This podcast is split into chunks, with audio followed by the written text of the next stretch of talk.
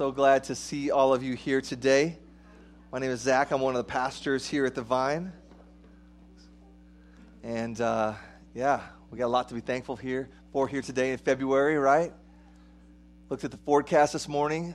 Going to be nearing 60 next week. I think that's unheard of in February. Come on. It, has anybody, I'm honest, honest question, has anybody ever seen it be 60 in February who's lived in Wisconsin? Okay, well, I, I'm a newbie here. I'm new, all right? It's only been six years or so, so man, we have much to be thankful for. Um, we are in the book of First Peter, and those of you that are new here today, uh, we're about in the center of First Peter. We we love to walk through books of the Bible. That's kind of how we um, teach God's word here, and so we're going to be looking at chapter three, starting in verse eight today. Okay, but let's set a little context. You know, Whenever we're trying to understand our Bible, we always want to see our Bible in context. And again, if you're new here today, what we're going to talk about today has the, what's preceded it in mind, okay? And so let's just review this. All that we've been preaching on the last few weeks has, has been under the kind of heading of chapter 2, verse 12. And look at it with me, chapter 2, verse 12. Keep your conduct among the Gentiles honorable. So Peter's writing to a church in an ancient modern day Turkey or groups of churches. Uh, you'll see that in, in verse 1 and 2 there of chapter 1. And he's writing to them and he's saying basically how you carry yourself is a big deal. Keep your conduct honorable among the Gentiles, 212. That just means those that aren't believers are looking at you who are believers. And so what you say out of your mouth needs to connect with how you actually live okay? He's like, if y'all want to be effective, if you want to be a real beautiful church, it can't just be talk, it's got to be walk as well. And then what he does is he breaks down lots of different scenarios for what honorable conduct looks like. And so, in reference to a government, and maybe a government who might not even be that great, how can you conduct yourselves honorably and make Jesus look good and make his church look good? He talks about uh, reference to like employers and employees would be a modern day application for us. Um, back then, it was servants and masters. And how do you interact in that situation in a way that's honorable, in a way that the world looks in and goes, wow, there's something unique about these Jesus people? And then he talks about wives in reference to their husbands. And even if they have unbelieving husbands. And then he talks about husbands in relation to their wives. And how are you guys going to work together so that what you display demonstrates that what's coming out of your mouth is, is the real deal. And that's kind of a summary of the last few four or five weeks here at the Vine, all under the heading of chapter 2, verse 12. And now he kind of sums it all up. He kind of sums it all up. And we'll be looking at verse 8, 9, 10, 11, and 12 today. And I'll just tell you what the, what the point is, and then you can tell me afterwards if you're convinced, all right? So the point today is this He says to the church, everybody, we're not talking just about like subgroups and stuff. We're talking about everybody in the church, no matter who you are, no matter where you find yourself. Here's what I want I want you to carry yourself with a supernatural gentleness because this is the pathway to blessing. I want you to carry yourself with supernatural gentleness because this is the pathway to blessing. Look at verse 8 with me. He says, finally, because he's been talking about all these different groups. He says, I'm summing it up now. Finally, all of you, here's what I want you to do have unity of mind, sympathy, brotherly love, a tender heart, and a humble mind. All right? Finally, all of you, so the whole church, the gathered body of believers, he who has honorable conduct in mind for this whole church, it's going to look like something. No matter who you are, no matter what your role is, here's the target we're aiming at. Here's what we're shooting for, he's saying in verse 8. This is what's going to make a thriving, beautiful church that can stand against any number of persecutions or resistance those that are coming alongside you and thinking you're crazy and want to tear you down. Here's what he says Finally, all of you, here's what I want, church. Here's what I want, church. Have unity of mind, sympathy, brotherly love, a tender heart, and a humble mind. And as I was thinking about this this week, and there's five things here, how could we group them together? What's the kind of the common denominator here of verse 8 and these different things that he's exhorting, these different uh, commands that he has for the church and imperatives for the church? And the word that came to mind for me this week was gentleness. That kind of unites all these together. Gentleness. Like, think of someone right now. Think of someone right now in your life who you would qualify or that you would categorize as gentle. Just think of somebody. And then look at these attributes in verse 8. Do they embody those five attributes? Unity of mind, sympathy, brotherly love, tender heart, a humble mind. I bet they do. Or they're real close. Now, think of the opposite of these things. Imagine an organization whose core values for their members was the opposite of verse 8. Imagine if Peter would have written, okay, finally, all of you, church, here's what I want you to do do your own thing independently. Don't care about anybody else. Love only those who are convenient to love. Carry yourself with harshness. And no matter what, always think that you're right. Now, what kind of organization would that create? What would an unbelieving world see in that kind of group of people? They would see a disaster, right? They would just see a disaster. They would see an organization that's destined to implode real quick, right? Peter's saying, look, look the, the onlooking world already wants you to implode. And I'm writing you verse 8 so that you don't help them with that. Don't add any fuel to their fire. Remember, remember what at stake. You're a persecuted minority. And, and this thing, this church thing, you know, God has said that, that nothing is going to slow it down because Jesus has promised to build his church. That's the sovereign promise of God, and we know that's true. But in light of that, we also have a responsibility. So, our responsibility in the process of seeing that happen is verse 8. Okay? And right now, because of who you are, finding yourself in, under the imperial Roman Empire, in, in, in, in, in small communities, in, in ancient modern, or what, what is modern day Turkey,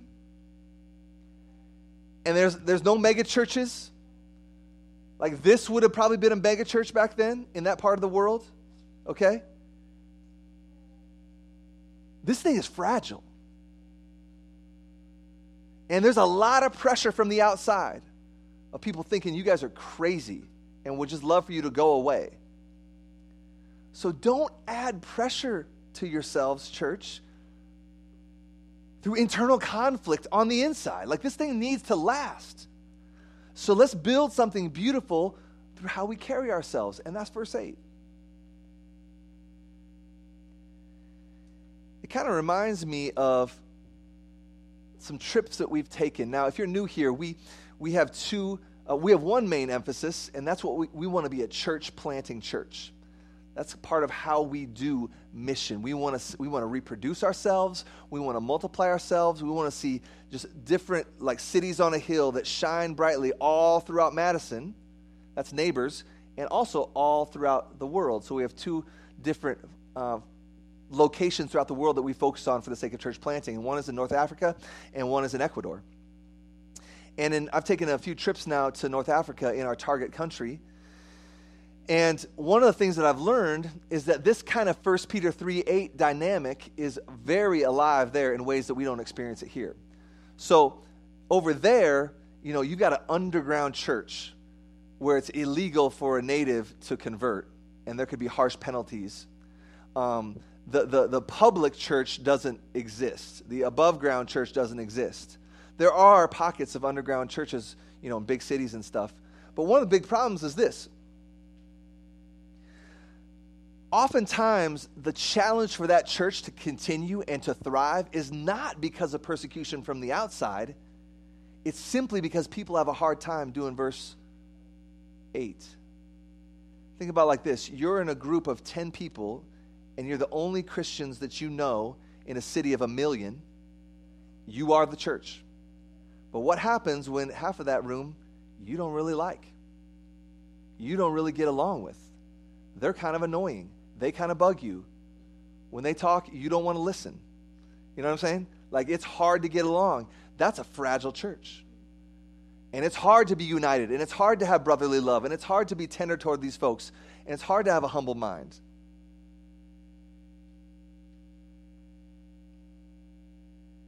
See, verse 8 would be one of these verses that would bless church planting efforts in the hardest places in the world.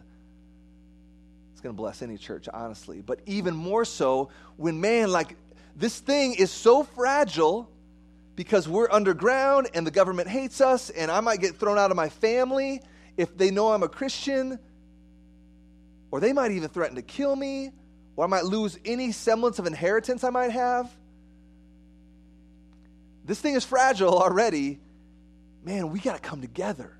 We got to come together and have brotherly love and unity of mind and sympathy and a tender heart and a humble mind. So, I mean, I feel that. And I think that's somewhat analogous to what Peter's getting at in this original context of probably house churches scattered all throughout ancient modern day Turkey. But here's the deal there's the same thing for us. Imagine this, okay? We're not talking going across the ocean now to plant churches, but we're, we're talking about planting churches here in Madison. And the first way that we do that is, God willing, we're hoping to share our faith and see God raise the spiritually dead, see people come to Christ. And so let's say that happens. You share your faith with your neighbor, they become a Christian. It's like, wow, I became a Christian, so what do I do now? Well, I'd love for you to like be a part of our church. Oh yeah, I can come to church. Oh, but there's one problem we kind of gossip about each other a lot. And there's a couple families that just frankly hate each other. And they can't get it worked out. And we argue about the color of the carpet. And we've take, taken minor things and made them major things. And the major things, we've kind of made them into minor things. And we're kind of, you know, fraying at the edges a little bit at this church. So honestly, let's just you and me hang out because this church thing, I don't know if I can really recommend it. Like, what? That's not what God's mission is all about. Jesus died to make his bride, the church, pure and spotless, not ugly and fighting. The onlooking world already wants you to implode. Don't help them with that, Peter says. That's why he says, finally, all of you, here's what I want for the church to have permanence when it's, when it's marginalized, have unity of mind, sympathy, brotherly love, a tender heart, a humble mind. Man, that's the kind of church I want to be a part of. That's the kind of church you want to be a part of. Why? Because it'll last. It's not going to implode, right? Because we love each other so well. These, these, these five attributes, man, think about it. Does this not create just the kind of organization you'd want to be a part of? It's beautiful beautiful, absolutely beautiful. And this week, as I was prepping this message, I was thinking about, man, what's a great illustration of this? What's an, uh, an illustration of an organization that really embodies these values and just is doing a great job at that? And it just like dawned on me, like, well, duh, it's right in front of me. It's, it's this church. It's this church. So many of you have done such an amazing job at embodying verse 8 the spirit of gentleness that's reflected in verse 8. And we should be encouraged. We're not perfect, there is no perfect church. But man, I feel like we're heading in the right direction. Your elders feel like we're heading in the right direction. There's lots of examples of, of what we see. The, the biggest one right now might be just this building project. And Scott has, has uh, been overseeing this. Um, if you're new here, Scott is uh, elder and co pastor here uh, on staff. And he's been overseeing our building project. God willing, we'll have a new building in, in a few weeks. And he was sharing with the elders the other day just how this has been really amazing for him. In that, man, we've had some kind of nasty jobs that we've had to do demo, dirty, dusty, wearing the mask, getting all messy, you know? It's kind of like Mike Rowe and that show, Dirty Jobs. You guys remember that show? Like a lot of this stuff has not been real glamorous. And, and here's what he said that was so powerful. He said, I haven't heard one person complain. That's beautiful. That, that's verse 8 kind of living. Being united. We're united around this project. Just the giving, man. When we, when we laid out the, the, the pathway for giving to pull off this project, part of me was like, whoa, this is, this is significant. Man, but you guys stepped up. You guys stepped up in beautiful ways. That reflects unity of mind, brotherly love, sisterly love, tender hearts, humble mind. Not just like, I'm all about myself. Heck no, I'm not going to give. No, man, I'm going to give because we got to be in this together. It's been beautiful. It's been beautiful. We don't have a lot of family infighting. Now, listen, are we perfect? No. Every family, if it's a real family, has to navigate conflict. So, do we have conflict? Yeah, we have conflict sometimes. That's just part of the deal. But we haven't seen like massive gridlock in people just digging their heels in and just relationships fractured all the time. That's not who we are. Man, we have something to be thankful for. That's indicative of what Peter's describing here of a church that's beautiful, has permanence. We haven't seen people like constantly griping and holding grudges and gossiping. Man, gossip just destroys churches. But we don't, I don't think we're known for that. Are we perfect? No. But we're headed in the direction of when we fail, we want to repent and start over again and seek forgiveness and reconciliation. And that's happened. It is happening. And that will happen. There's a gentleness among you that's evidence of the Spirit of God working in us in 1 Peter 3 8 type ways. So we're thankful. We're thankful. You should be thankful. Your leaders are thankful for you. Be encouraged this morning. I mean, I just think of the needs channel on Slack. If you're new here again, Slack is our online communication system, just an app on the computer or on your phone, and how we communicate with each other at a church this size. And there's a channel on there, or just like a little category where you can post needs. All the time, I'm, I'm looking at that thing almost daily. Hey, I got a need for this. Someone jumps in. I can fulfill that need. Hey, I got a need for this. Five people respond. Yeah, we can hook you up with that. I mean, it's just awesome. It's awesome. It's beautiful. That's indicative of verse 3 8. So let's just keep it going. Let's keep it going. Let's, let's, let's, let's shoot for this. Now, on an individual level, none of us live up to this perfectly, right? I, I don't. I have gossiped. I've been harsh. I've not been perfectly gentle. I've been prideful. I've been, sadly, in, in, in churches I've been in in my whole life, I've, I've in subtle ways, or maybe not in subtle ways, sown disunity. And that's bad. That's sin. And some of you understand that that's true for you as well. And this is when the, the gospel comes crashing in and invades this space that might be full of condemnation and casts it out.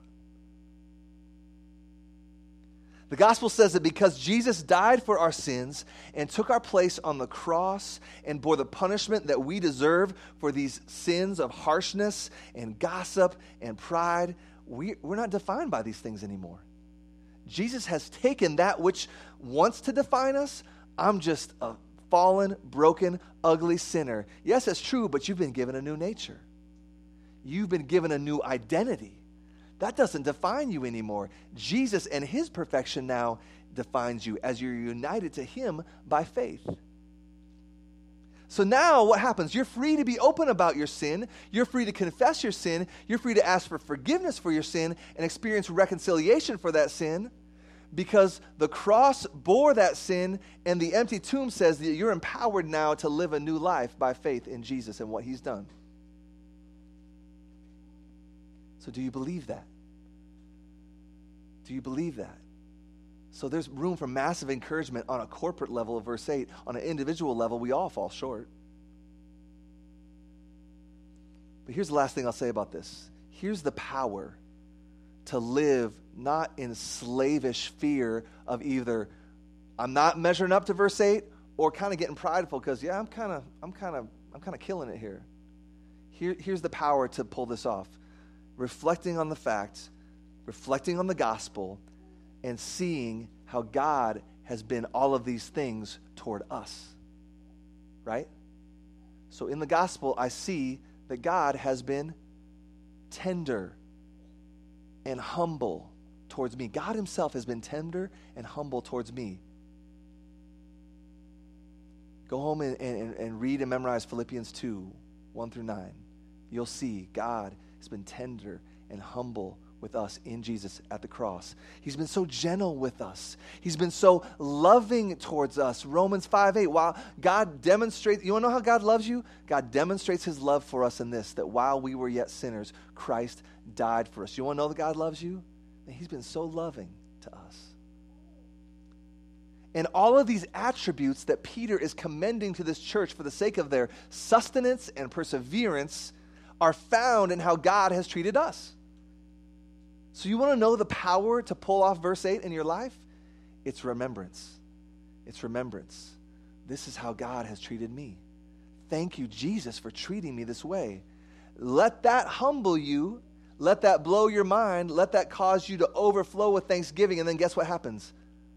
I look to my left and I look to my right and go, man, how can I not treat TJ or Bryce or Darren or my wife or my kids in the same way? Right? Because that's how God has treated me. So thankful, right?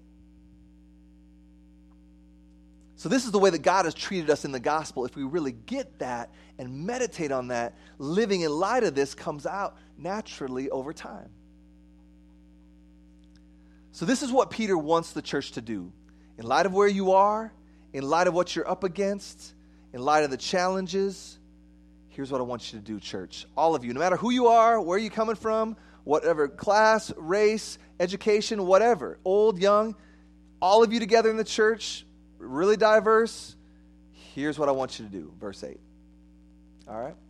And now he turns in verse 9 to tell us what he doesn't want us to do. Okay? What the church should not do. Okay? Let's look at verse 9. Here's what I don't want you to do do not repay evil for evil or reviling for reviling. Now that's tempting, right? Especially if you're being persecuted. If there's, if there's people coming in and saying, Christianity, that's nuts. Or people discriminating you at work because of your faith. Or people cheating you out financially some way because of your faith or whatever. That happens happened back here, obviously, or we wouldn't be writing this. And it happens in our world today too. But here's what he says Do not repay evil for evil or reviling for reviling, but on the contrary, here's what I want you to do again bless. For to this you were called. Why? So that you may obtain a blessing. So, verse 9 this is not the honorable conduct I have in mind. This is not the way that the world will be won when they look at the church. Don't pursue revenge. Why? Because blessing is better than revenge. Don't pursue revenge because blessing is better than revenge. This week I was meditating on a, a story in our country from the not so distant past that perfectly embodies this. October 2nd, 2006. It was a typical fall day. Birds could be heard in the distance, and little else except maybe the clip clop of a horse's hooves and the rattling of a buggy heading down a back country road. It's normally quiet and peaceful in the ro- rolling Amish farmlands of Lancaster, Pennsylvania. But that peace was shattered when the sound of gunfire was heard from inside an Amish school. When local police broke into the one room Amish schoolhouse, they found 10 Amish girls ages 6 to 13 had been shot by Charles Roberts, who had then committed suicide. Thankfully, five of the girls survived being shot. Horrifically, five died on the spot or later in the hospital. Charles Roberts was a milk truck driver who serviced the local community, including the farms of some of the victims' families. Nine years earlier, he and his wife Amy gave birth to their first child, a baby girl. However, the baby died after living only 20 minutes. Apparently, his daughter's death affected him greatly. He never forgave God for her death and eventually planned to get revenge. On the morning of October 2nd, Robert said goodbye to two of his own children at the school bus stop, then drove to the West Nickel Mines Amish school. When he walked in the door, some of the children recognized him. That day, the school had four adult visitors the teacher's mother, her sister, and two sisters in law. One of the women was pregnant. When the young teacher saw his guns, she and her mother left the other adults with the children and ran to a nearby house for help. A call was made to 911. The pregnant visitor was trying to comfort seven year old Naomi Rose when Roberts ordered the adults to leave. Then he told the boys to leave. The boys huddled near an outhouse to pray. Roberts had the ten girls lie down facing the blackboard, and he tied their hands and feet. Roberts told the girls he was sorry for what he was about to do, but, quote, I'm angry at God, and I need to punish some Christian girls to get even with him. When the state police arrived, Roberts ordered them to leave the property or he would shoot. He told the girls, I'm going to make you pay for my daughter. One of the girls, 13 year old Marian, said, Shoot me first. Roberts began shooting each of the girls before finally shooting himself. When the police broke into the school, two of the girls, including Marian, was, were dead. Naomi Rose died in the arms of a state trooper. Unbelievable horror. Sickening. I mean, I got, I got two daughters the same age. I could barely get through this this week in preparation. How, how do we normally respond in a situation like this? I can tell you how how I would respond. Revenge would be the first thing on my mind, I promise you. No mercy, all justice. That's going to be my knee jerk.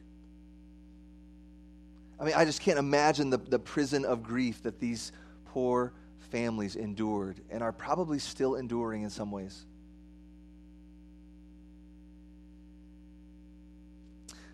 But here's what's so amazing about this story.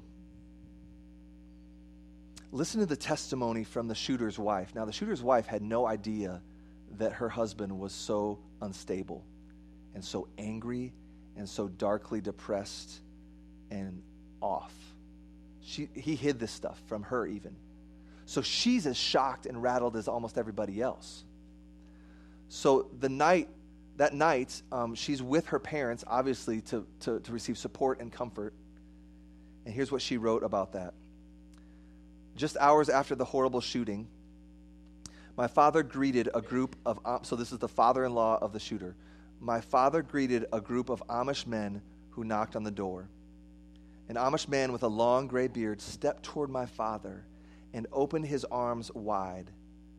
My father fell into those arms, his shoulders heaving, held and comforted by a friend. Grief met grief. In the midst of their grief over this shocking loss, the Amish community didn't cast blame. They didn't point fingers.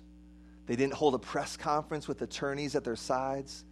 Instead, they reached out with grace and compassion toward the killer's family the afternoon of the shooting, an Amish grandmother of one of the girls who was killed expressed forgiveness toward the killer, Charles Roberts. The same day, Amish neighbors visited the Roberts family to comfort them in their sorrow and pain. Later that week, the Roberts family was invited to the funeral of one of the Amish girls who had been killed. And Amish mourners outnumbered the non Amish at Charles Roberts, the killer's funeral. It's ironic that the killer was tormented for nine years by the premature death of his young daughter. He never forgave God for her death. Yet, after he cold bloodedly shot 10 innocent Amish schoolgirls, the Amish almost immediately forgave him and showed compassion toward his family. In a world at war and in a society that often points fingers and blames others, this reaction was unheard of. Many reporters and interested followers of the story asked, How could they forgive such a terrible, unprovoked act of violence against these innocent lives? Great question. Great question. How could they do that? How could they do that? What would you say?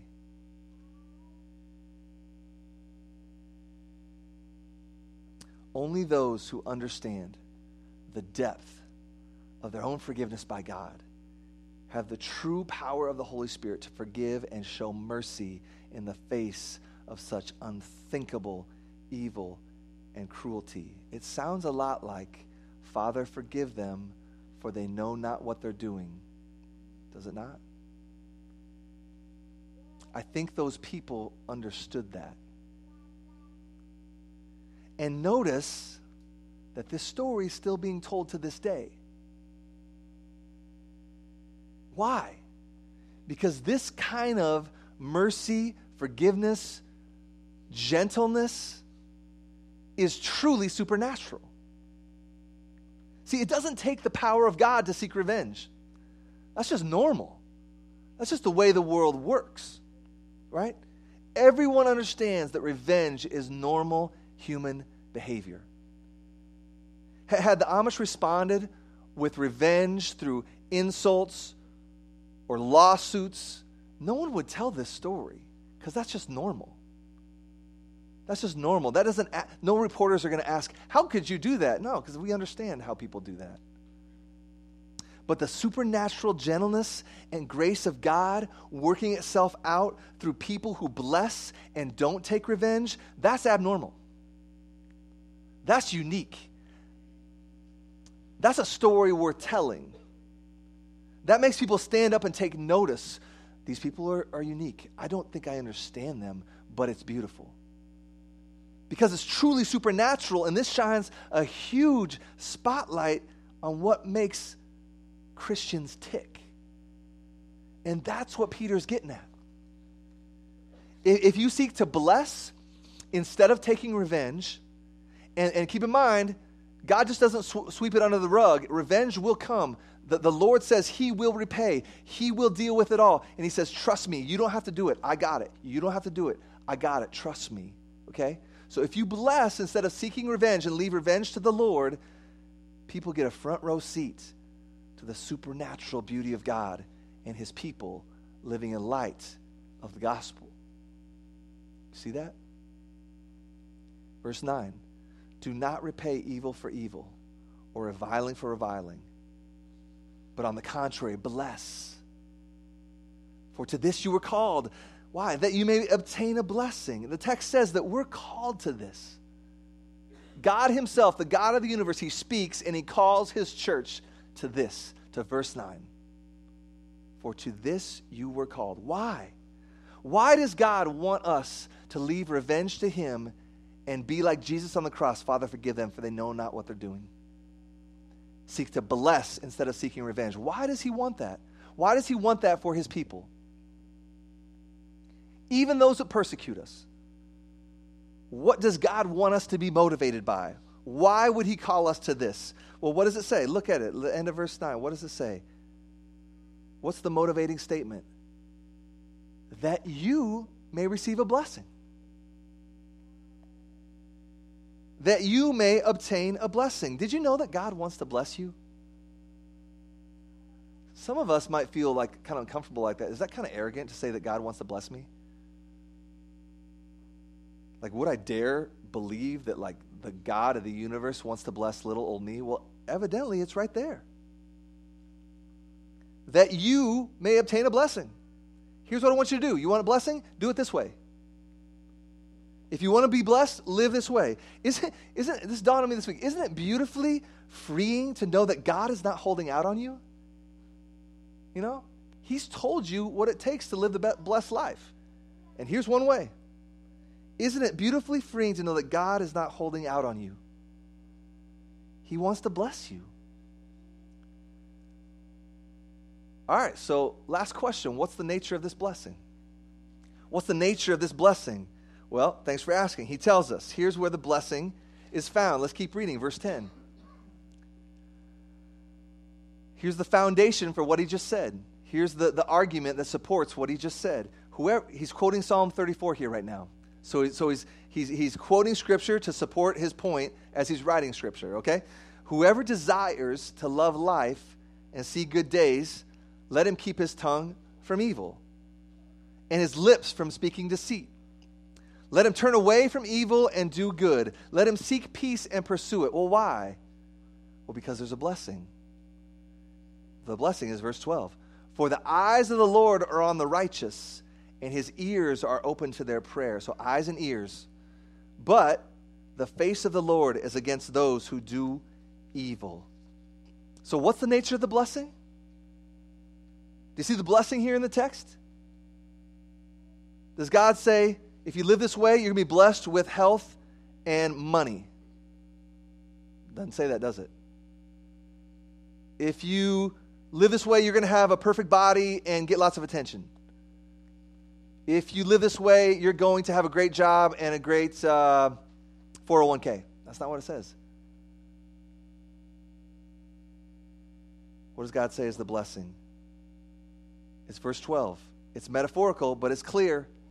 God's eyes are on you, and his ears are open to you. What does that imply? He's near you, he's with you, he's for you, he's in communion with you. Right? But, last line, but the face of the Lord is against those who do evil. So the blessing here is that when we carry ourselves in the way of verse 9, we experience the presence of the Lord. Blessing is not toys and treats from God. That's just idolatry of the stuff that God has made and given. Blessing is not getting his stuff, blessing is getting him. Blessing is getting God himself. Being with him, being known by him, and, and knowing him, having him with us and for us and hearing us. And the good news is in the gospel, it's all right there for you. Jesus says, Come to me and drink. I am the source of living water. And if you come to me and drink, living water is going to pour out of you, and that's the Holy Spirit. And that empowers you to do this stuff, to be blessed by God, right? Peter's saying if you don't pursue revenge, but instead blessing others, you get a blessing. The blessings is the presence of God in your life. He will be near you. So let me ask you great question. What do you want? What do you want? Do you want the Lord or do you just want his stuff? Do you want to feel that he's near? Do you want to know that his face is turned towards you?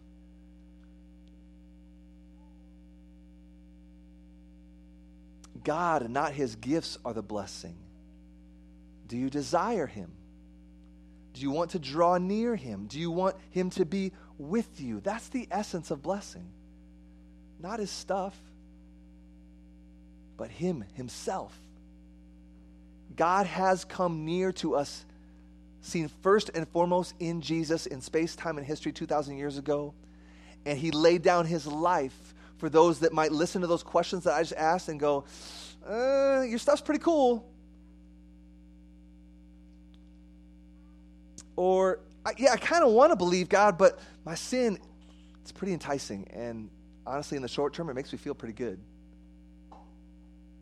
God Himself has come near graciously in space, time, and history so that that muddled motivation and cloudiness, He died for that. So that you can come to Him and say, Lord, I believe and I'm kind of a mess. Help my unbelief. I want to want you. I know I don't want you as I should. Lord, would you help me? Lord, I believe. Help my unbelief. He's saying, All who are willing to come, come and be blessed.